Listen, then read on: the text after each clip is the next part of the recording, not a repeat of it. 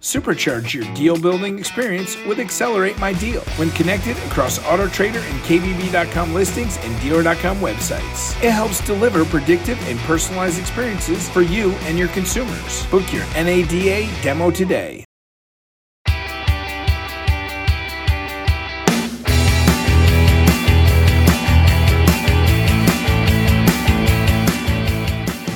Hello again, everyone. Welcome back to the Auto Remarketing Podcast. This episode originated from Used Car Week 2023 in Scottsdale, Arizona. It's a panel discussion titled The Changing Landscape of Repossession Management. Leading the discussion is Suzi Straffon from Allied Solutions, and it features JJ Amick of United Recovery and Remarketing. Justin Conners of Primeritus Financial Services, and John Houston of Flying A Information Resources. Let's get right to the conversation. And welcome back to Used Car Week 2023. We thank you so very much for joining us for our, our next session titled The Changing Landscape of Repossession Management. So please welcome back to the stage to lead our discussion, Suzi Straffon with Allied Solutions. Thank you so much. Thank you, Nick. Welcome everyone to this session. Um, it's going to be a good one.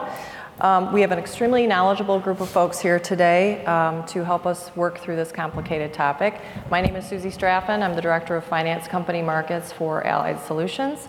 To my left, I have uh, JJ Amick, Client and Vendor Supervisor with United Recovery and Remarketing. And then we have Justin Conners, the COO of Primeritus Financial Services. And then finally, we have John Houston, EVP Flying A Information Resources. So welcome our panel, please. Thank you. All right, we're going to get started. We have a limited amount of time and a lot of things to discuss. So thank you all for joining us today. Um, did a lot of preparation for this panel, and um, it goes by quickly, so we want to get, get started right away. So we have a couple of objectives today. Um, really, the first is to understand what the key issues are, key issues are facing the repossession agencies in that environment today, and then to talk a little bit about what some strategies could be for us all to work together to get a healthy repossession market. Lenders, customers, vendors, all of us working together to improve the current situation. So uh, we will dive right in. So as we know, the current state is, um, of the environment is, is tenuous. Um, we've heard the same thing in the, in the past couple of days and consistent themes interest rates, uh, rising inflation combined with rising vehicle prices have really resulted in a subprime affordability crisis. Um, delinquencies are escalating, repossessions are escalating, and this is causing a lot of um, struggle in the market. Um, combine that with the regulatory pressures on a federal and state level, and it really creates the, the perfect storm. So, we're going to talk through all that today and then talk through how this impacts uh, the repossession market. So, we're going to start uh, to my left with JJ. Um, let's talk through some of the challenges. Really, we, we were able to nail it down to, to two major factors in our prep for this panel, but there's a lot within both of those topics. So, um, JJ, we'll start with you. So, let's talk about some of the financial constraints and then the storage and transportation um, impacts and challenges that you guys are seeing. I think agents nationwide, regardless of geography, have all experienced the same things economically that consumers have. Uh, so, we've got rising fuel costs, um, the cost of equipment, um, the cost to staff your office. All of those things are um, extremely uh, taxing on an agent in order to staff and properly run their business. Um, what we haven't seen is, is kind of that compensation that accounts for those increases. So um, we're finding that agencies are um, very choosy with their work and prioritizing those things. But I, I think the larger conversation is how do we create a sustainable financial model um, that supports the industry and supports the common goal that we have to, to increase performance. Yeah, I think uh, you know JJ's right. I mean, this is uh, it's an incredible gross margin crunch on the industry, and what's happened is the agencies have really I think, pulled back on the level of servicing. Um, you know, versus pre-pandemic, there's a lot more. You look at the coverage area for most recovery agents, the number of recovery agencies, how often they would run assignments. That that, that gross margin crunch has really, I think, shifted that behavior to being, as JJ was mentioning, you know, being uh, picky and choosy about what they work. Uh, we've seen decline rates skyrocket, I think, for all of our businesses. That's one of the hardest aspects today, is finding someone to run some uh, something, you know, you know, forget the first time, the second and third time now. Uh, and those. And today, what we're trying to drive, I think the behavior we're trying to look to drive, is figuring out how to make it sustainable for them to make extra efforts or accept orders and take a chance. Because in today's model, there's there's too much risk in accepting an order that you do not have confidence in running. And that then leads to, I think, less uh, from a recovery performance and less loss mitigation at the lender side of the business. Yeah, I think that's, um, you know, one of the most important things that we're looking at right now also is, you know, how do you get the attention on the accounts that we're running, um, in the environment that we're in? I've been in a couple different uh, sessions today, and everybody's talking about, you know, just kind of shrinking and making sure that, you know, they're, the agencies are taking care of their footprint and being able to service and being more choosy, utilizing scorecards, you know. And there's a lot of different variables that go in those scorecards.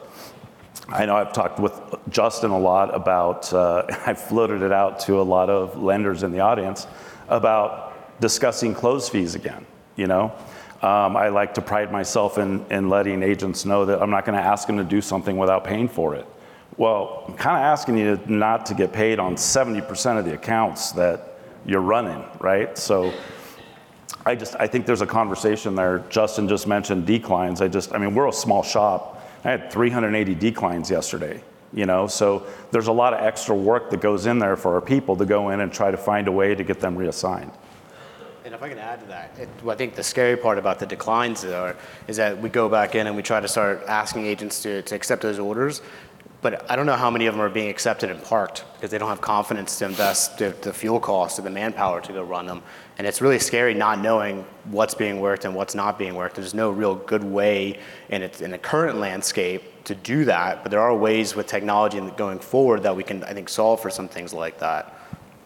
And I think even more than, you know, the decline rates, I think agents are looking strategically at the work they're accepting and understanding, um, you know, what those different revenue streams on that assignment are gonna look like.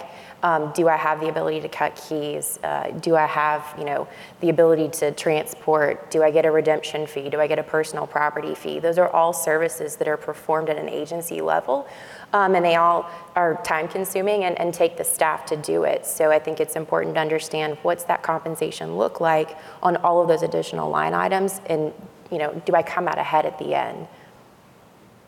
We had talked a little bit in our prep about, you know, how to how to incentivize, I guess maybe isn't the right word, but but how to how to get the agents to take the assignments, right? And so, um, other than compensation, uh, which, you know, may or may not be one of the ways to go, um, what are some other things that uh, we can look at to to drive the acceptance of the assignments and, and to raise that performance and to get that extra 4 or 5% of the assignments filled?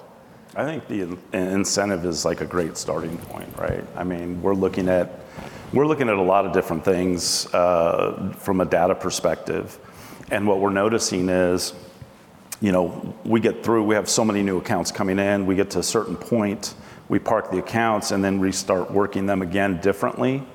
Um, and we're seeing the cars that we're picking up are actually being picked up at the addresses that we had initially.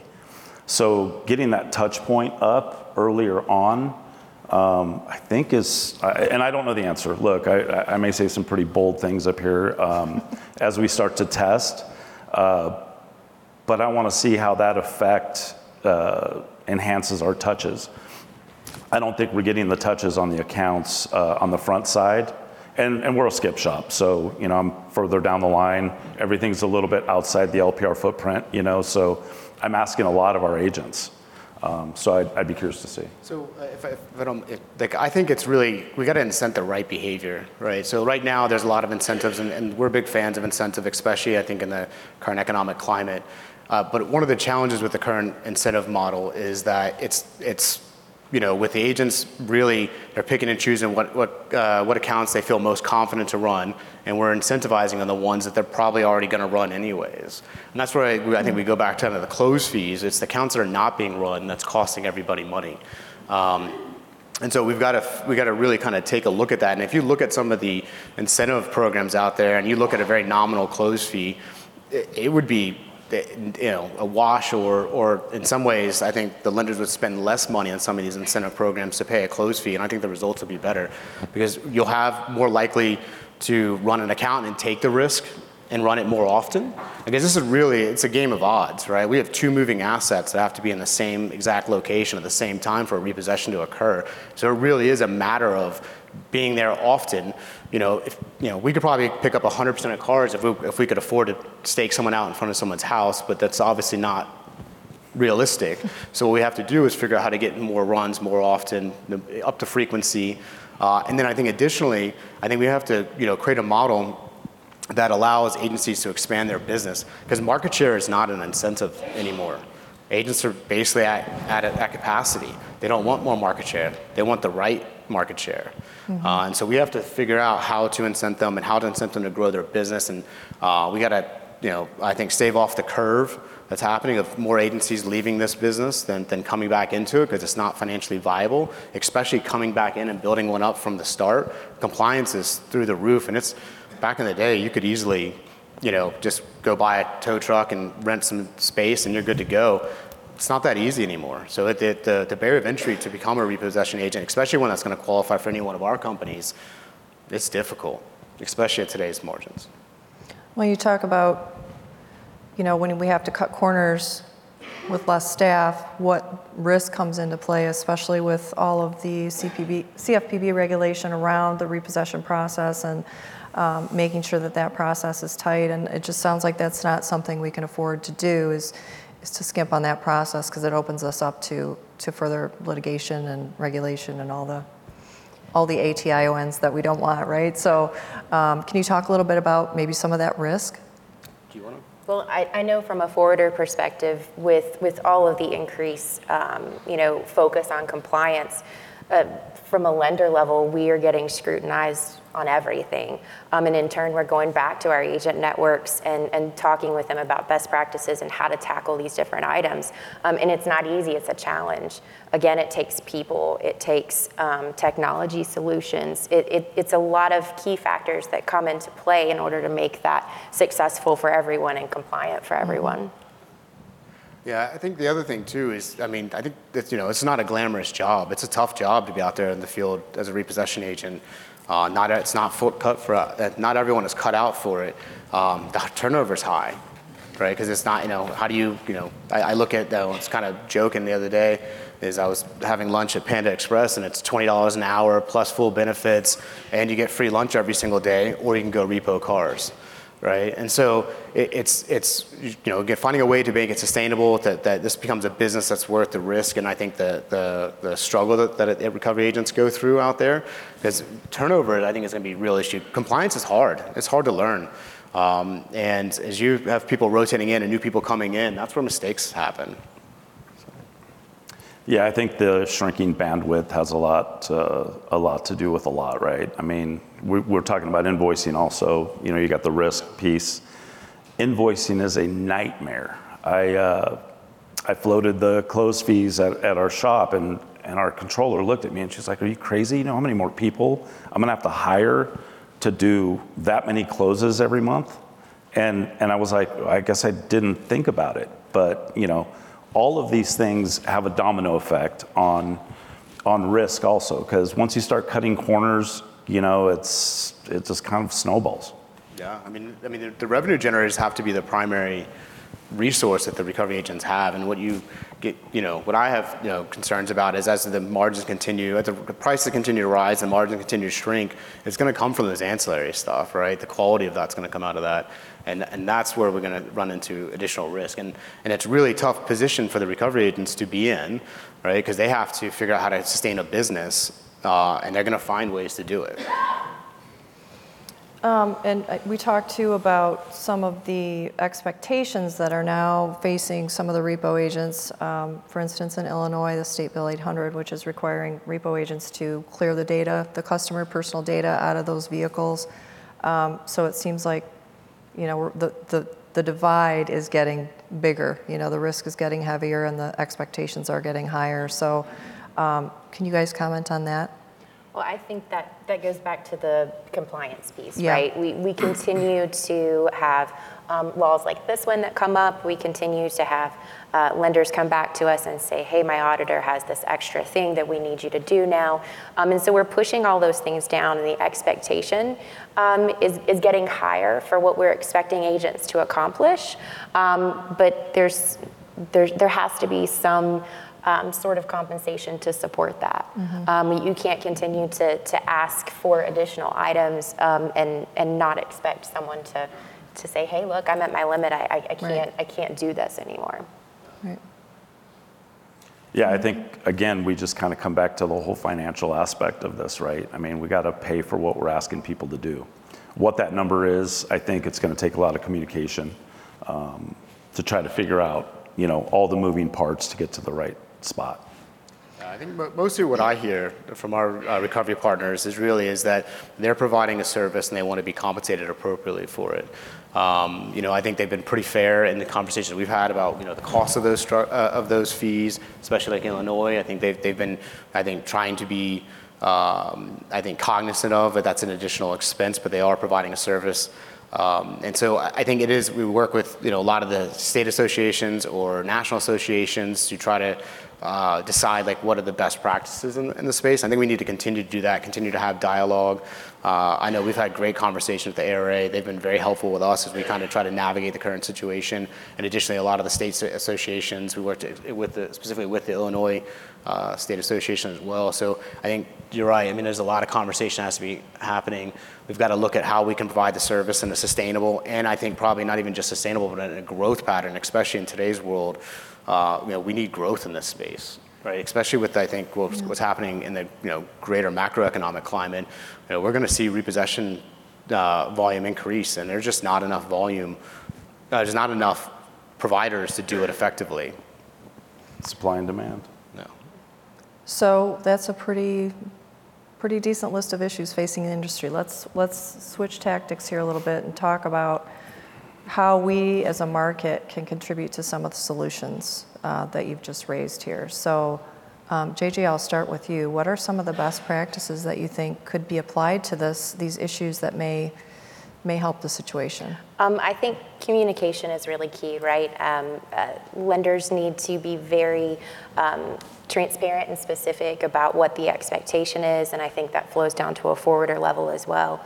Um, communicating with your agents, building that relationship, understanding what the expectation is, um, but also, um, I think as a forwarder, part of it for us is, you know, we've, we've got to talk to our agent network. We have to learn from them and understand what they're going through, um, and it, part of that is to relay back to the lender as well. There, there's got to be some level of understanding, um, you know, because at a lender level, something you think would work really great and be a great solution, an agent can look at that and go, that there's no way we can handle that. So there's got to be some of that back and forth there so that we can learn from each other um, and understand how best to move forward.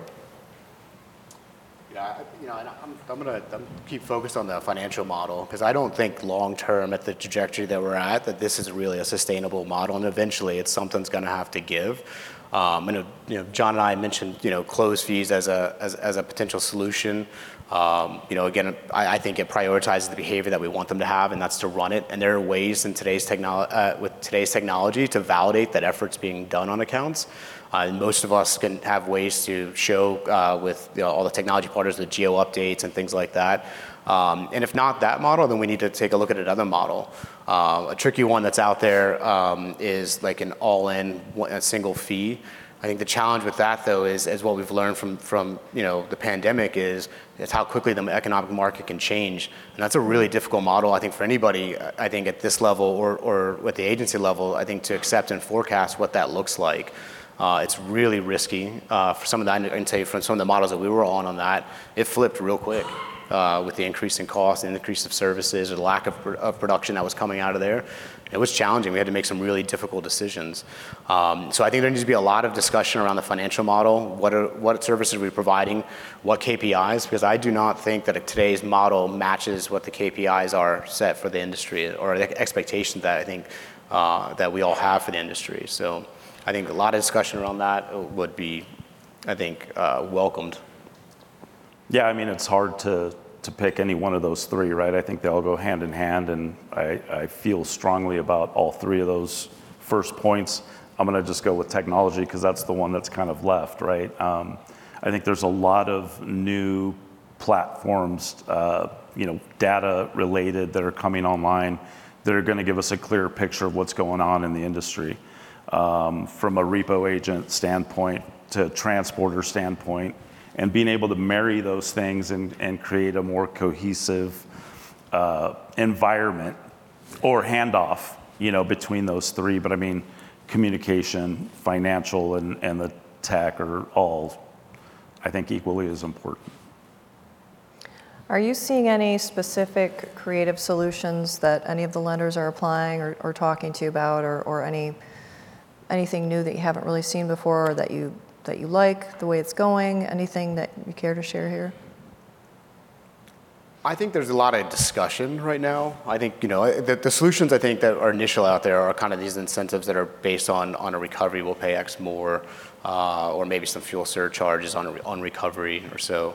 Uh, we are having a lot of discussions around different financial uh, financial models that may be sustainable or uh, offer more sustainability, but I don't think we've seen anything implemented just yet. Uh, for for many of those. Um, um, incentives that we have out there, I think we're kind of at this they're tried and true. We work, you know, they've worked in the past. I think, but what I do think we need to be a little bit more creative and a little bit more bold right now. I think just to kind of curve the current trend. Well, for an agent to really plan and look, you know, monthly at their results for each one of their lien holders, whether it's direct or forwarder, um, you know, they're looking to uh, focus on the work where they where they can make the most money and where they perform the best. Um, and I don't think that you know, with the incentives, they've, they've been great. I don't think that we need to minimize the impact that those have had on the industry, and I think they're appreciated.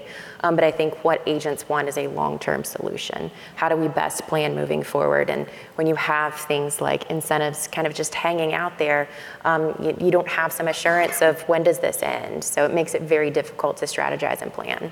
That's definitely like one of the big things. I, I heard it this morning. Pierre Jennings said it, right? He said, you can't build a church for Easter Sunday right? So, and I, I think that rings true across the board. Uh, how do we ask agents to staff up and buy all these expensive trucks? We don't know where this thing's going to go. I mean, we've been through it before, right? It's up and down. There's a runoff. There's, you know, less accounts coming in. There's more regulation. So it just it just makes it tough.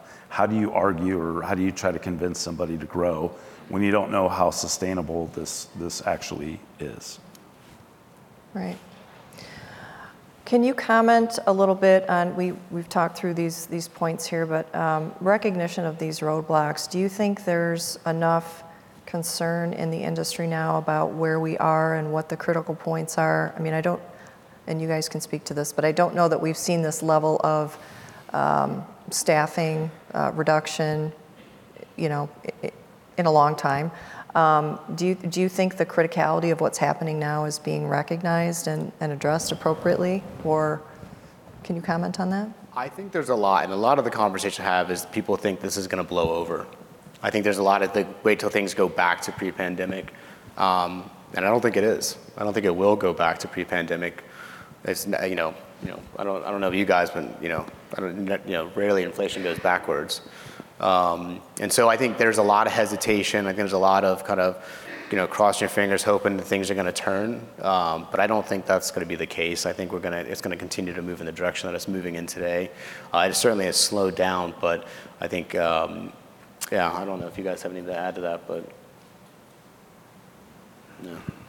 I don't see it slowing down. I mean, I just uh, month over month, I just see the numbers continuing to to rise, and I just you know, different meetings I've been in this year, Um, I've heard forecasters say, you know, we're getting through the subprime right now, and prime's getting ready to hit next. You know, so 2024, we're supposed to start seeing the prime markets uh, coming down. And I, I'm not a doom and gloom guy, but there's got to be, you know, repercussions to the pandemic. And, and, and I think it's really scary too, right? Because you know we just you know we have a, a, a couple times a week an agent tells us they can't store cars. They have to shut down over the weekend or they have to shut down at 10 o'clock at night. Uh, and you know most of the recoveries happen overnight. Um, and they do not have the capacity to expand their business or back to the point with the incentives. That's a big investment to, to be made knowing that your revenue model may change soon. Um, and so that then leads to, and then part of that has led to this, uh, the transport challenge, right? The cars are sitting on lots for entirely too long. Um, you know, there's a lot of fear, like, why am I getting charged storage? I assure you, I don't think the agents would rather the, the agents would rather the vehicle be moved quickly and not build a storage so they can rotate inventory and generate revenue. Um, you know, but again, we're back in this world where they cannot expand. They're trying to do the best with what they have with basically a shrinking network and an increasing portfolio. So if you had, you know, one or two or three items that you would you would leave folks with, um, the lenders in particular, um, just closing thoughts on the critical points that you would want want someone to take from from this panel. I think so. I'll, I'll kick it off. Um, I think one of the big things is try to figure out how to get your work at the top of the clipboard. You know, it's it's not just a forwarder thing, it's a, it's a lender thing. And I think the agents are really looking to see who that client is, you know, where the compensation's coming from, are they easy to work for? Um, and I think that's really going to be the point I'll touch on is how do we work together to get your work to the top of that clipboard? Because that's really the name of the game. Just for clarity, and I think Jeremy Cross here is the first person to explain it to me, but I think how the evaluation is, uh, uh, is, being looked at at the recovery agents is it's the total amount of revenue divided by the number of assignments you send. They don't really actually care how much you're paying per recovery. Right? It's about how much they make for the effort they put into it, and that's how they're really prioritizing their work and what order, what you know, how you know, maybe it's how many runs you get, or whether I even accept the assignment at all. Um, and so they're looking at all those. So it could be you know, uh, I think one thing that has been, I think, more popular now is, is sorry, is blanket fees on, on allowing people to make keys uh, without having to stop and ask a bunch of times, or uh, trying to smooth the process along, or look, if you're good transporting the vehicle off, like those things, like those things matter to the recovery agents. So, uh, but that is that, but that's the calculation they're using to prioritize the work out there. I think you've got um, right now a really a lot of really smart agents who understand their numbers, um, who understand um, some of the challenges that they face, and I, I think it's imperative that uh, lenders you know, kind of take all that in and, and understand um, what the market is really like out there right now. Um, I think, you know, any, any kind of improvements in technology you can do with communication. Um, there's been a lot of uh, comments around storage and transport right now. I think there's a huge pain point for agents. So um, encourage a lot of communication, um, you know, and some creativity too. It's we've, we've got to find some new ways to address these problems. Yeah, we, we got very creative during during COVID about how to address a lot of things that we never thought we would be having to address. So it feels like if you know we take that creativity and that innovation and apply it to some of these issues that maybe we would be onto something. I don't know, uh, John or Justin or JJ, if you want to um, comment on, is the number of agents, is, is that still decreasing or is that kind of flattened out or can you speak to that staffing level? I think it's kind of hard to tell. I was uh, at a conference and I saw some numbers uh, about two weeks ago. Um, you know, uh, I think RDN had it out or maybe it was DRN, but it, it showed how many new agencies were coming online, and it wasn't very many. You know, it was more than what I thought it was going to be, um, but it, it's it's really hard to say. I mean, tough landscape, right? Mm-hmm. Yeah, I mean, I, I, think you're still seeing that. If not, if it's not stagnant, it's still declining. Right. And I think we're, just- we, we still see it all the time. You know, agent goes out of business, or you know, or just I, really actually I think what's happening more often is they have the equipment already and they're just reallocating their resources to something that is more profitable, such as towing cars and doing city tows or private tows and things like that. And so that's and that's what's happening. So. Well, we are nearing the end of our time. Any closing thoughts from our panel before we break here? Ladies first. I'm good.